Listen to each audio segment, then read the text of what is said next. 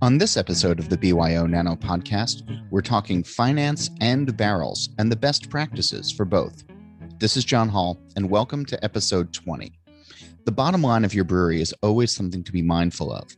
And after the last year and a half of watching every cent, we realize just how critically important finance is. So the show is going to start off with a conversation with Jason Sleeman. He's the vice president of craft beverage lending at United Community Bank. And then we're going to switch gears to the brew house. Barrels are fun, but they're also a pain to work with. Andy Parker knows about working with wood. He's had a career as a barrel herder, first with Avery Brewing Company and now with Denver Beer Co. In addition to its larger operations, Denver has a seven barrel brew house where they can mess around and try different things. Andy knows barrels, and he has eight tips to help you start or maintain a small barrel program. Before all that, though, I'm happy to tell you that this episode is sponsored by BSG. HS Evergreen from BSG Hop Solutions was developed to showcase a blend of citrus, floral, and fruit hop character in American style craft lagers. HS Evergreen enters with strong suggestions of fresh peach and apricot, bright citrus like lemon candy, orange zest, and tangerine, and watermelon candy. Notes of hay and pine round out a classic American craft beer hop profile. Secondary and tertiary notes include menthol, dank, geranium, herbs like basil, dill, and thyme, cannabis, and green tea. For more information, please visit bsgcraftbrewing.com slash evergreen. And we're also brought to you by ABS Commercial.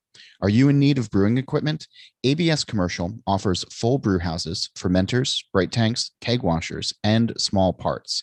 ABS has in stock equipment and has some of the shortest lead times in the industry for custom builds. The ABS team is made up of former brewers, so ABS brings the knowledge and experience that will help you succeed and take your brewery to the next level. Learn more about everything ABS has to offer by visiting abs commercial.com. And we're also brought to you by Blickman Pro. Check out the latest addition to the Blickman Pro brewing equipment lineup skid mounted brew houses. Available in 5 to 15 barrel capacities, these production powerhouses are designed for flexibility, engineered for performance, and built for growth. Experience the convenience you want from a name you trust at a price you wouldn't expect. Visit blickmanpro.com to learn more. And save the date. November 4 to 6 of 2021 is the BYO Bootcamp in Denver, Colorado. Join us in person for three full days packed with brewing learning. You'll have two days of learning hands on in small class from brewing experts in your choice of eight different full day workshops. Plus, you'll have a full bonus third day of back to back seminars from our experts. So you have a chance to learn from all of the speakers beyond your small class workshops. Learn more by visiting byo.com. And the fourth annual NanoCon Online is taking place on December 3 and 4, with two days of more than 30 seminars and workshops for the Nano Craft Brewing segment. Be sure to mark NanoCon Online on your calendar or sign up now by going to byo.com, and I'll see you there. By now, you know that having a good relationship with your bank is important to the success of your small business. Many nano brewers got a crash course in lending and terms when the pandemic first came upon us in early 2020. Going forward, there are loans to repay and plans that will need financial assistance to move forward. And so I dialed up Jason Sleeman. He's a brewery lender at United Community Bank in Georgia. And he talks about the five C's of credit and then offers up some tips on how small breweries can grow in smart ways. He spoke to me from Atlanta via Zoom we're at the beginning of winding down 2021 i guess as it's fair to say. Um, but there's still a lot of thoughts to 2020 which was a down year for a lot of folks. Uh, people had difficult conversations with their banks. Um, in many cases they, they wound up being positive conversations as the banks were willing to help out small businesses small breweries um, you know, stay afloat and, and sort of keep going. Um, but now as some of these breweries are you know coming back from their down year what do you think they should be thinking about when it comes to conversations with their banks?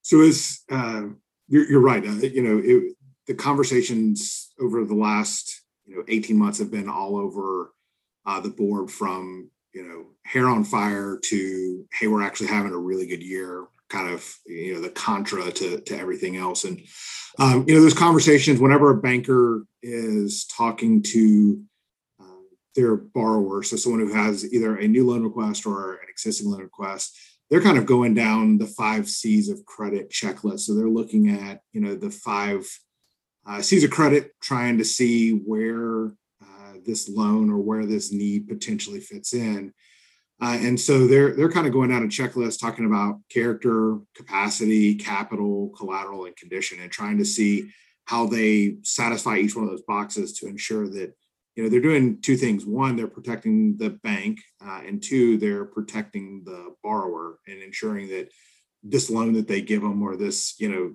try and restructure things uh, isn't isn't something that's going to kind of crush them. And so they're going to make sure that you know as they look at it uh, they're uh, doing the right thing for kind of everyone involved.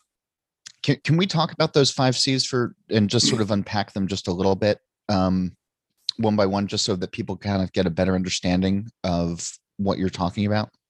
Yeah, and, and, I don't think that you know this is something that unless you're a banker, you don't think about this every day. And so, you know, the five C's. The, the first one is character, and that is usually related into credit history. So both kind of business and personal. So, you know, if, if you, did you have a recent bankruptcy? Is your credit score uh, showing a lot of late? Are there things that are um, kind of really pulling you down personally? You're over leveraged personally, you know, being able to understand those things. And also in, in, in, in regard to background checks. Um, so when you do a loan, the bank's going to actually pull a background check and they're going to see were you arrested? Did you have uh, you know, some some kind of criminal history in the past. And you know, a lot of times those are minor things uh, that will show up and you can explain them away, but being yeah. able to actually do that is important. And then finally, in the character category is kind of the references. So, how, how are you paying your vendors? How what does your CPA think of you? you would be surprised at how um, you know the, the, people in the industry talk and and someone will say oh you're doing business with them i'd be careful right and so you know the the references is, is a huge part of the character also uh, the, the next one that is kind of the main uh, part is the capacity, and that's the borrower's ability to repay the loan. So it's really comparing your revenues to the debt, and that is both existing and new debt. So you know, uh, from a startup perspective, if you're if you're starting on day one, you zero you have zero real capacity, and so that's where a lot of people end up with SBA loans right off the bat because they will allow for projections. And so you are projecting the, your capacity or capability to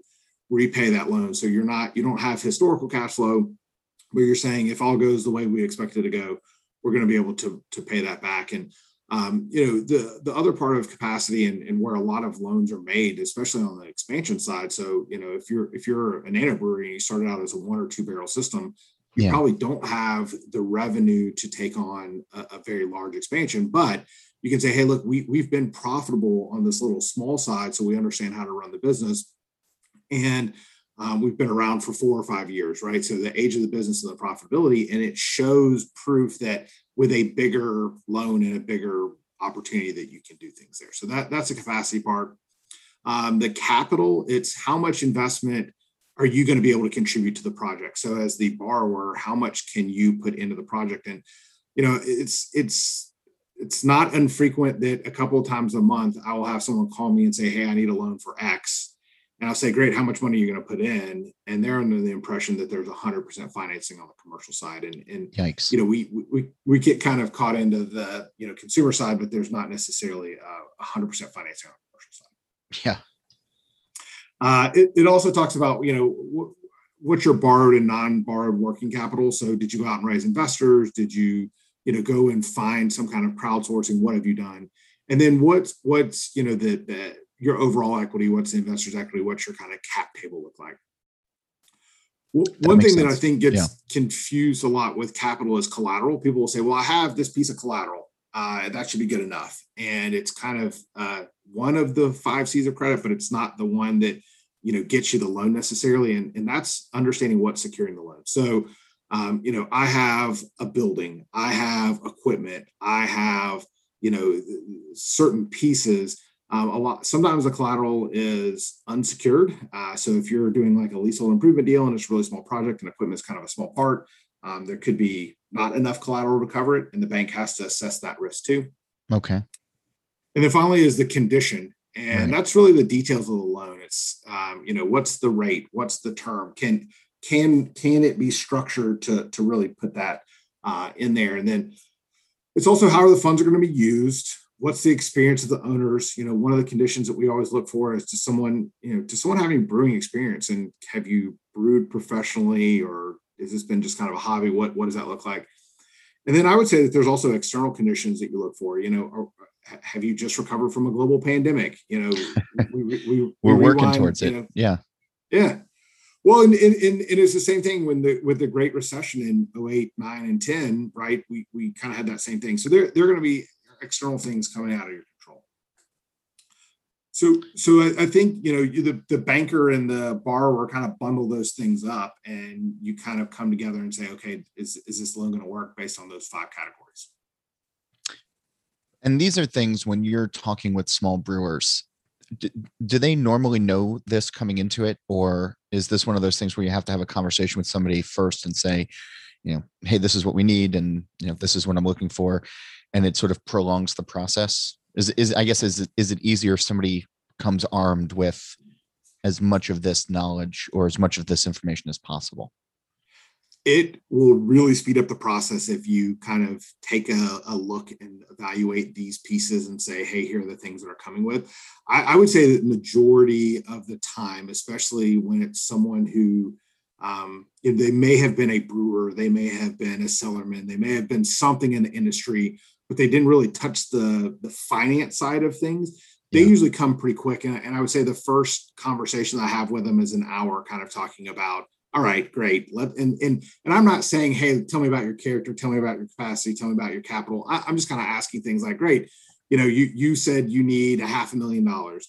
You know, the bank is going to provide approximately four hundred thousand of that. How are you going to come up with the hundred thousand, right? So a lot of it is kind of in the phrasing because if if you go and say, great, tell me about your capital structure, uh, that that loses a lot of people, and so it's it's just kind of having a, an open conversation. And and and there's so many great consultants on the financial side and the brewery planning side and, and there's a lot of people out there that you know if you just kind of hook in with um, you know it's it's going to be kind of a holistic approach. So you know I, i'm not asking anyone to show up with hey here's here's our character but you know you know if you ask them hey tell me about your credit history or tell me about you know is there anything i'm going to find in your background check? And um, I'm, I'm sure this doesn't surprise you, but you know, in the brewing industry, there's there's some minor things that you find in the background check pretty frequently, and so just being Yeah. able to have that conversation early on, um, where you can kind of uh, structure the conversation with both your credit group and the borrower to say, hey, look, this is going to be a challenge, or I think we can get past this.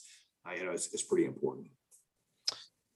as you're thinking about uh, small brewers moving forward, uh, you know, into the end of this year, into 2022, even even beyond, um, what what are some of a few things you know, economic wise that you'd be encouraging some of these nano breweries uh, to think about when they want to grow, uh, but do it in a smart way? So the number one thing that I can say is know your financial numbers and also know the story behind the numbers. So a lot of times, um, you know, I'll get something, I'll ask for a P&L and someone may say, ooh, I don't know. Uh, especially on the smaller side, they may send me their point of sale report. And I'm like, well, that's great because it shows the revenue, but it doesn't really help me calculate your, you, you know, your your income. Um, and so knowing, being able to talk about your financial numbers, being able to talk really equivalently on your financial statement and your um, balance sheet, and then be able to, to talk about the, the why behind the story. A lot of times, you know, when you're, we're talking about just being able to kind of be, you know, pretty economical, um, is sometimes you may have an appropriate system and you may be able to squeeze one more brew out if you had uh, another five barrel tank, right? And so that's a relatively cheap way to grow. Um, and, and so being able to understand, have you really hit capacity? That, that's one of the things that I want to know in, in an expansion um, is have you fully, fully hit your capability? And so being able to, to go and look at that. And, and sometimes you don't need to borrow a bunch of money. You, you may just be able to say, hey, we can put, you know, we can hire another brewer, put another shift on, or we can squeeze another turnout, or we can do, you know, we can free up some capacity somewhere, and, and that may get your revenue up without having to borrow any money. And that, that's one of the first things that I would say is, you know, can you can you squeeze a little bit more efficiency? Can you squeeze a little bit more revenue out without having to to put any uh, leverage on there? Um, that leans into my kind of my second thing that I would say is don't get over leveraged. Ensure you have enough revenue, and that is excess revenue to support any debt that you take on. So you, you see a lot of breweries, especially smaller ones, say, "Oh my gosh, we're so successful. Um, we're on a three barrel system. Let's go to a 30 barrel system." And you say, "Whoa, whoa, whoa wait a minute." You know, and, and, that's a jump. Yeah. Yeah, yeah, but it's but it's it's a lot. It's a lot of what people um, want to do, and and so I, I would say, you know, see see what you can do about not getting over leverage, and make sure that when you make the jump, what you didn't just do is put yourself in a, a really precarious situation by over leveraging yourself. Um, you know, one of the other things is you know know know what works for you. So not everyone has to be in package at the grocery store on you know the draft handles at every restaurant. There's a lot of small breweries that are earning very good wages, you know, at a couple hundred thousand dollar top line, paying the you know staff and the brewery owner pretty well, and, and they're just they're selling over the tap room. So just because you don't have cans everywhere and, and you're not known as a, a, regional powerhouse, it doesn't it doesn't mean that's what you have to be. There, there's a lot of room, uh, you know, across the U.S. for kind of that local tap room that does an amazing job, puts out amazing project, and, and just uh, so don't don't just think because uh, you know, it, it, expanding is the answer that it's it's you know something you have to do. And and and I, I kind of tie that in my last thing is just you know expand only when the time is right. So yeah. you know. Your, your mom would appreciate me telling you this, right? Just because everyone else is doing it doesn't mean you have to, um, and that's and that's the same thing that banker says sometimes is you know, okay, well, why are you doing this? Well, the fact that your neighbor is doing a second location doesn't mean you have to do a second location. So make sure the reason's right um, you know that, that you think you're going to be able to take advantage of it right? Because um, the one thing that i would tell everyone is you know yes it is a fun industry. It's the reason i got in the industry is that people are just amazing whether they're a you know one barrel one barrel system or a hundred barrel system. It, it's it's all about the people. And so you know that that's one of the reasons people go in it. Um, but if you're the owner of a brewery whether again it's a one barrel a hundred barrel system you, you sh- you've got to remember that it's a business and you know what are you doing what's right for your p&l are you doing what's right for your balance sheet? Um, and and sometimes the right answer is to not expand. It's to uh, you know keep keep things uh, you know steady going and uh, you know wait for that right opportunity uh, when when you say okay this is really going to make a lot of financial sense for our for our brewery. So that that's that's what I would say. Uh, you know, some of the things you know in the current environment, and, and, and just thinking about the economics of things that um, you know are, are, smart ways to grow. Always a lot to think about, and well beyond the beer. Jason, thanks for being on the show. Thanks for taking the time and sharing your expertise and your and your insight. Yeah, thanks so much. I really enjoyed it.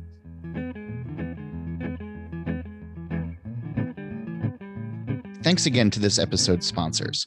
BSG has HS Evergreen from BSG Hop Solutions. It was developed to showcase a blend of citrus, floral, and fruit hop character in American style craft lagers. For more information, please visit bsgcraftbrewing.com slash evergreen. We're also brought to you by ABS Commercial. Are you in need of brewing equipment? ABS Commercial offers full brew houses, fermenters, bright tanks, keg washers, and small parts. Learn more about everything ABS has to offer by visiting abs commercial.com.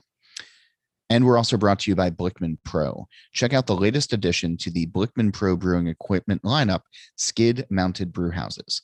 Experience the convenience you want from a name you trust at a price you wouldn't expect. Visit blickmanpro.com to learn more.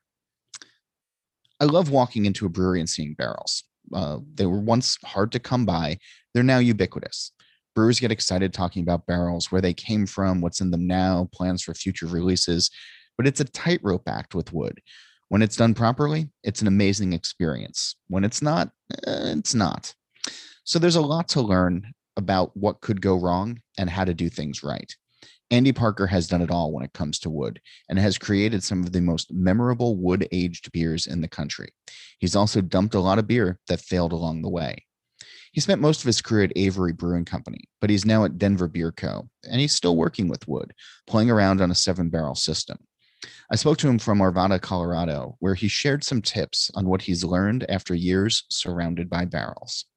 So, Andy, you're no stranger to barrels, which is why I asked you here. And obviously, you've been working on smaller systems these days uh, after a career at larger systems and still around larger systems. But as you get to travel around, you get to visit breweries, you spent a lot of time uh, in and among barrels and wood. Uh, you've learned some things, uh, some good things. You've learned some things to avoid barrels are one of those things that I think people are excited about having and it's a cool thing to walk into a small tap room and see a couple of barrels up on the wall um, but not everybody knows the right way to start a barrel program or even to maintain a small barrel program. So from your perspective what's a good place to start for somebody who wants to get into wood but doesn't really know where to start uh, that's a hell of a question, John. But uh, so the the the first thing I always think of is that in any normal beer, you have your main four ingredients. Once you're introducing a barrel, count that as the fifth ingredient. It's a it's a it can be a huge player whether you're counting on getting a lot of flavor from that barrel or just making neutral barrel sour beers. But that it like your recipe can be predicated around what's going into that barrel and what you think it's going to taste like when it comes out. Um, so with that in mind, I wrote up a little a little list of kind of kind of primary directives when I'm thinking about barrels because okay um, I've I've run a program with thousands of barrels and and in my uh, current employment I'm on a seven barrel system and right now I have a total of six oak barrels. I'll be uh I'll be filling four and emptying two tomorrow. In fact, you know, just really doing it. So um, number one, and this isn't always possible, but if you can evaluate any barrels that you're going to buy before buying them, always a good idea. That's not always possible. Sometimes you're working with barrel brokers, barrels are being shipped all around the world. So if you got to risk it and you're going to buy those barrels and they get to your brewery, number one, open them up, smell them, look inside. Um, if if you open up that bourbon barrel and it smells like bourbon, well, Yahtzee, you're you're doing great already. That's what you want. Um, yeah. But you know, if it if it you opened it up, it's like, oh man, it encountered some some shipping issues. It was it was in a truck for two more weeks or a month longer. It's a little dried out. Well, maybe you still have time to adjust your recipe and do something a little different with it. Um, number two, look inside that barrel. Get a small flashlight, look inside. I have found a lot of things in barrels. I've found a dead frog in a barrel. I've found a dead snake in a barrel. I found an entire intact, non-crushed 16 ounce like Nestea can so basically, some Cooper somewhere had popped open the head of the barrel. It dropped in there. They just put it back in there. Um, and it is absolutely worth looking into everyone. Also, if you're lucky, maybe that bourbon barrel still has some bourbon in it, and you can like drain it out and uh, filter the charcoal out and have some nice fresh bourbon. That is that's that's always a treat to visit a brewery and to get some of that barrel fresh bourbon. Yeah, exactly. Um, and then, so let's say you have your barrels, but your beer isn't quite ready yet. So those barrels need to sit around for a little while. Well, just keep in mind that that it's made of wood. If you let it dry out, it will contract. The barrel rings will start falling off, and so you need to keep those stable. One mistake I made way back in the day, about 15 years ago, I was like, "Oh, I have some barrels. We don't have beer yet. I'm going to fill them with water." So I filled them with water, and then I just stored them off, and then I opened them up about a month and a half later, and I basically just made a stagnant water mosquito pit full of bacteria. Okay. Bad idea. Yeah. So if I get in some fresh barrels, like I just got in some uh, some smoky Scotch barrels about a month ago, my beer wasn't ready, and so last thing I wanted to do is either a fill them with untreated water, and uh, that's just going to rot away. I also didn't want to fill this with water because I want to get I want to maximize that Scotch flavor inside. So every few days, well, I would spray them down with water on the outsides, and then every few days I would put them on the heads, and then I would fill that that other top head with water and just make sure that I'm keeping that barrel together with as much moisture as possible. Because once it dries out, you're gonna you're not gonna have a lot of fun filling that thing. Right. And because I sprayed these with water and filled the heads with water for about four weeks off and on, when I filled them last week, flawless, not a single leak anywhere. So I I didn't I didn't suck out any of the flavor I'm trying to get, and I kept all that and I kept that wood in good condition just by spraying on the outside. Um, so number two, equipment. There are a lot of ways to get beer in and out of barrels, and I'm just going to keep it to the very basics here. Okay. The best thing to do is to have uh, a piece of equipment that works just like a Sankey tap on a keg. It takes CO2, it pushes CO2 into the top of the barrel, sucks the beer out of the bottom of the barrel. The main two uh, brands I've used are the Bulldog that I've bought through GW Kent, costs about Right. 500 bucks. It's good, it does the job. It's what I'm using right now. Um, if you get to enough barrels, there's a brand called the Rack It Tier, R A C K hyphen I T hyphen T E E R. It's a little more advanced. Costs about fifteen hundred bucks, but it has a pressure gauge. It has a pressure relief valve, um, which is good for safety because the last thing you want to do is overpressurize a barrel and blow it up. I've never done that, but I've heard of it, and it does not sound pretty. No. Um, and so a racketeer, if you do have the funds, or if you're going to get uh, more barrels. Yeah. it can really it can really be worth it. And uh and the, the mechanisms on it are just a little smoother. You know you get what you pay for. So bulldog will absolutely work um with the six barrels i have right now. I'm not uh, i'm not going for racketeer. Bulldog's great. If you're going a little bigger racketeer is pretty nice. It'll save uh, you'll lose a little less beer. It's a little easier to use and that safety aspect cannot be understated. Mhm. um another fun little thing i made this mistake once bourbon barrels uh, and any and anything that came from that, they have charred oak bits in there. And so one of my early barrel adventures, like 10 years ago, I'm like, cool, we got this big bourbon barrel beer. We're gonna push it into a tank. Started pushing into a tank, and all of a sudden I couldn't I couldn't push any more beer out of the barrels into the tank. Eventually I found out is that all these di- little bits of charred oak had gone into the tank, and I had a a conical tank with I don't know two feet of charred oak sitting in the bottom of the tank Wow, that much. it was a lot. Yeah. So, um, eas easiest way, and what I'm going to be using tomorrow when I debarrel a couple of barrels, you can buy these things called sock gaskets. They're stainless steel. They have a uh, an inch and a half uh, rubber gasket on there. They'll fit inside of a uh, of a sight glass, and so I attach it to the bulldog. So while it's pulling the beer out, uh, a vast majority of those oak chunks will get caught in that little sock gasket. Costs about 30 bucks and it will save you a lot of pain down the road. Um, because for example, tomorrow I'm going straight from barrels directly into kegs. The last thing I want is charred oak chunks in those kegs. Yeah. You can imagine how that would go badly. So this $30 sock gasket will save me a lot of pain down the road. yeah. Cool. What else? Yeah. Let's see. Um, this is this is total optional one. This is for at the end of the barreling process, but it's in my equipment section. Um, one thing that I've struggled with occasionally over the years is I'm tasting a beer out of a barrel, but it's warm and it's flat. Am I am I really getting all the aromatics? So um, I go for the cheapest way to make a small chilled carbonated sample, and that is a thing called a carba cap, uh, spelled just like it sounds. You can get them at homebrew stores, um, and they will screw onto, for example, a one liter Lacroix plastic bottle, which is what I'm currently using right now. I can sample some beer out of a out of a barrel, put it into that one liter thing, and I'll just do like maybe even six ounces. Put it in the refrigerator for a little while. Take the carbocap, hook it up to CO2, shake it for 30 seconds, and I now have a cold carbonated sample that will bring out all the aromatics of that barrel or of a blend of barrels. I've done a lot of sour blends using that where you can blend eight barrels together, try them in this little thing, see how it goes. So that's a that's about a fifteen dollar investment that will help you evaluate when you're going to take beer out of barrels. Yeah. Um, okay, point number three. Point number three. I Point love number three. came with a list, by the way. Always preparation, very important. Okay. Um, so number three, in a lot of ways, making barrel aged beer is a lot like making normal steel steel beer.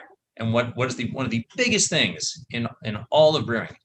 After you've uh, oxygenated your wort on the way to the tank, your job is to keep oxygen away from that beer. Same thing in barrels. Your job is to keep oxygen away from that beer. So before I fill any oak barrel, I am purging that barrel with some CO2. Um, I've always been lucky enough to have bulk CO2 supplies, so I can just put a loose hose down there, turn it on, let it go, and kind of do a smell test. If, for example, you're a much smaller brewery, you don't have a bulk supply, I think one thing you can do is with whatever CO2 tank you have around, as long as you at least get a little blanket of CO2 at the bottom of that barrel, because CO2 is going to be heavier than air. It's going to sink down to the bottom there. So even if you only had, let's say, a six inch layer of CO2 down there because you don't have a giant supply, as long as you have that down there, and then you put in whatever filling apparatus you're using, you can do that with a Bulldog, with any any tube really and keep it simple, as long as you're doing a, a nice calm laminar flow to the bottom, it's going to push that blanket of CO2 up and all the way until you fill that barrel. So it's not like you have to sit there and waste CO2 all day. As long as you know how CO2 is heavier than air, you you can do a pretty good job of this. And this will it at least for me on both sour and non-sour beers, I'm going to purge it every time. I want all the control that I can possibly get over that beer because let's face it, you put you put beer in barrels, you're kind of introducing some chaos. You're not, you're, it's not a sanitized vessel. There is some chaos there, but you still want to manage it. Um, it's too common, I think, for people to just go, oh, it's in barrels. It'll be fine. We'll do whatever we want. It's like, no, remember, remember all the things you've learned. Remember those beers that you love and how you made them. And a lot of those things carry over. I think that's a really important, just like basic thing to, to keep in mind all the time. No, I love hearing that. Um, let's see. Number four. Point number four. Number four, be aware of your ambient temperature and humidity. Um, I've been in Colorado for 20 years. The area that I'm in is technically a desert. The humidity is 20% or less most of the year. And I've seen, and, and I've never been in a, in a place where I had had humidity control. So I'll have, I've, so I've had oak barrels that have been sitting there. And even after as little as, let's say, four to five months, the tops, the top staves of those barrels can dry out. Once they dry out, then all of a sudden oxygen can get in because all of a sudden you have gaps in those staves. And as soon as oxygen is flooding in, as we just talked about, your beer is hosed. So it's there there are ways around it between humidification systems. I've even thought about like taking some way to like seal up the top the top few uh, staves. In my experience, and this is only my experience in Colorado in a dry area, um, things are, are kind of sped up. And so frequently I'm not keeping that beer in the barrels for a long time. My whole thing though is like, but but there are places where it's more humid, the temperature's a little lower, the barrels aren't drying out, and I have had, you know, beers that have been left in barrels for a long time and have been incredible. Um, but this rolls right into number five, which is don't fall for that myth that older is always better. Um, and I think this this this counts in beer. I think it also counts in whiskey. Like for example, uh, uh, Ardbeg, very smoky Scotch. I've tried a bunch of Ardbegs, and I prefer the youngest versions. I prefer the bigger, smokier, more vibrant versions. It's just mm-hmm. that's my preference. There's no reason for me to spend twice as much for something that was aged four years longer. Yeah. Um, and same thing with beer sometimes. Um, in in my experience, I'm generally pulling out all the flavor from a bourbon barrel in, I'm going to say two months. Now, there's a more complex thing there. Maybe you want to leave your beer in a little longer and get some oxidation. Maybe, you know, th- there are a lot of reasons to age things longer. Maybe you have a more humid environment than I do. And it's much easier for you to age it longer without risk of, of messing up that barrel. But I can also say that I've, I've also judged barrel age competitions and there have been a couple years where I've like, for example, judged an imperial stout and like, yep, this deserves a gold. It absolutely gets a gold. I still don't know what the beer is though. Once the awards are uh, are are published, I'm sometimes I'll go to the brewer of that brewery and go, hey, I just I just got to know how how long is that aged? And each time I've judged imperial stout at a festival, it's always been like, oh yeah, I, I left it in there for four months. I just wanted to get the flavor out of there, and I did not want oxidation to get in.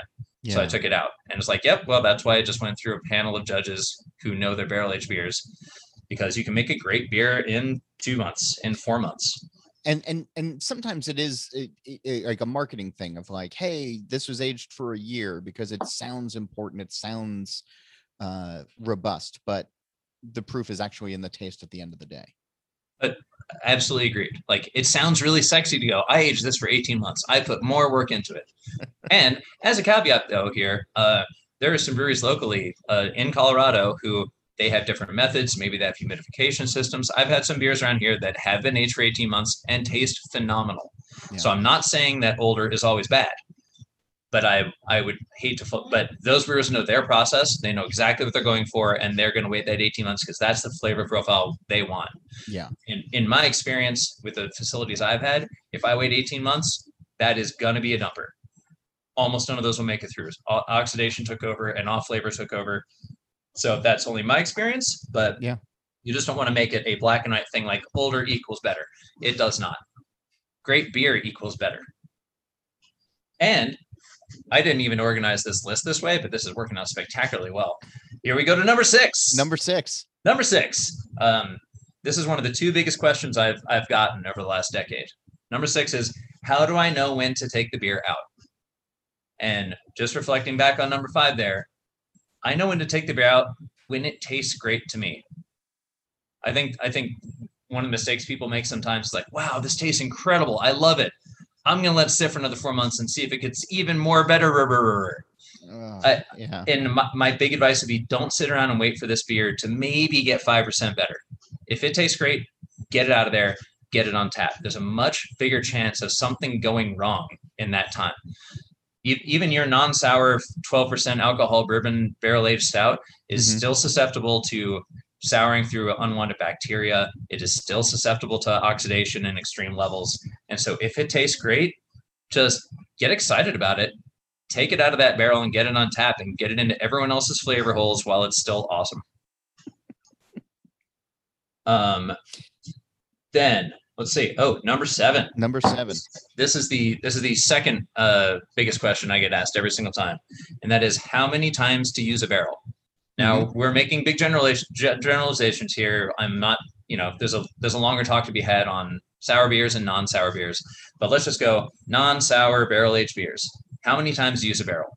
For a vast majority of wine barrels, spirits barrels, so I'm talking tequila, rum, uh, bourbon, gin, red wine, white wine. For any of those, Yeah.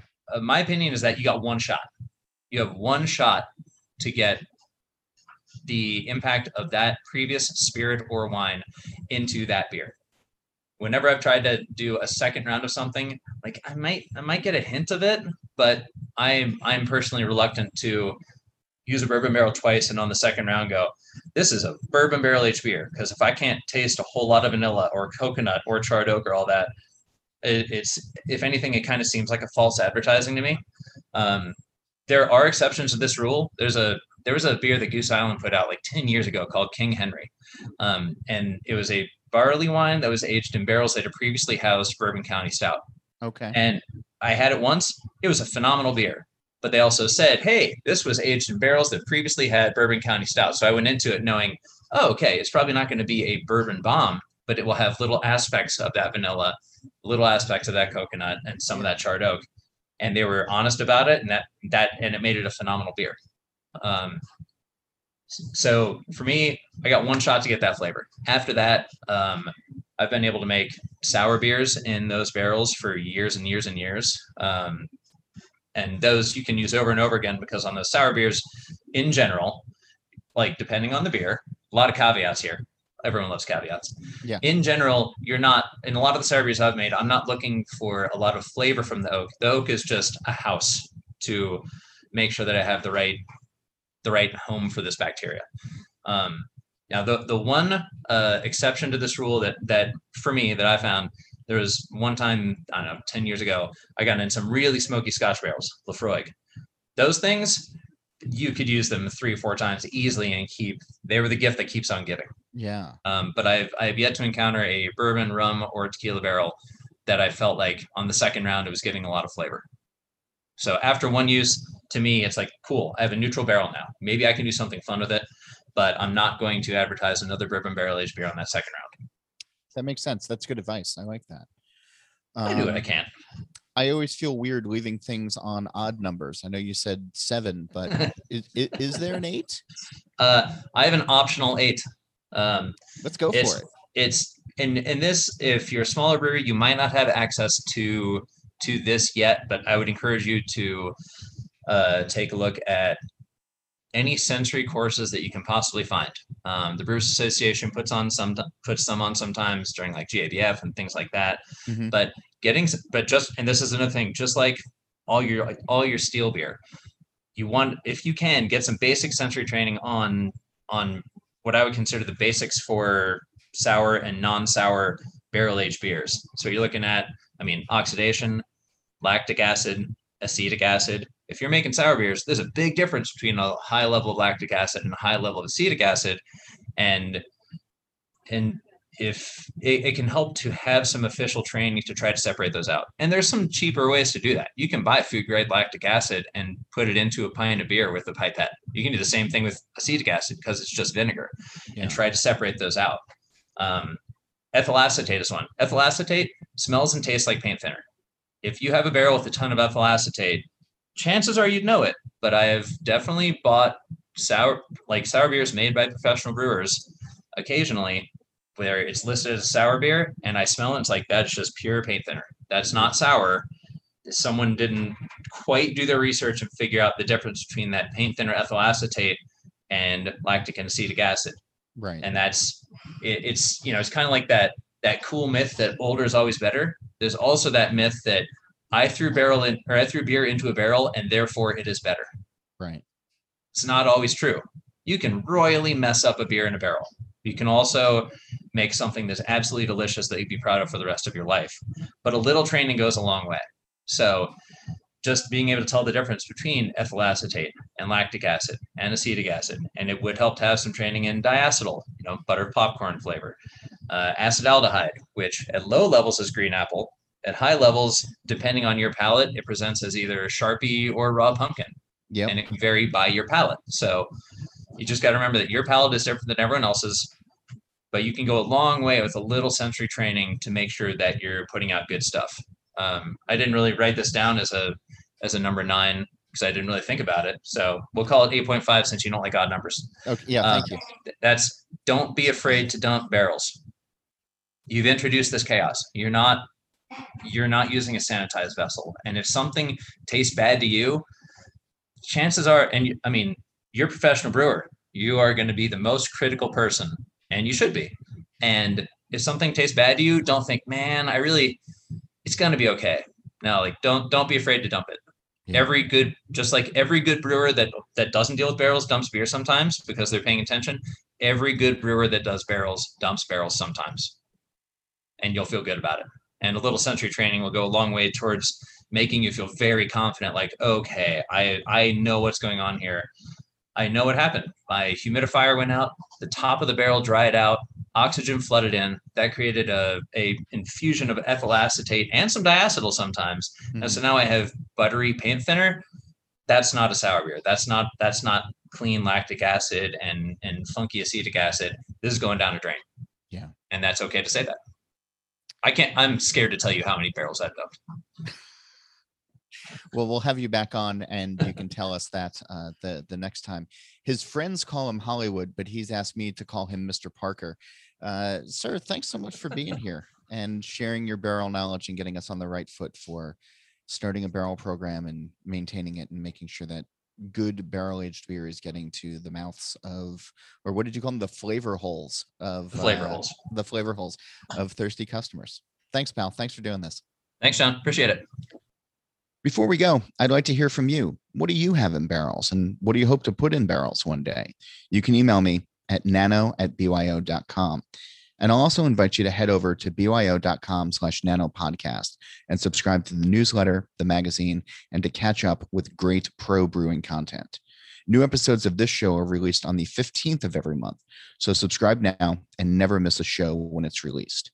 And you can also do us a favor by leaving feedback on your podcast platform of choice or by emailing nano at byo.com or checking in with us on all of the BYO social media channels.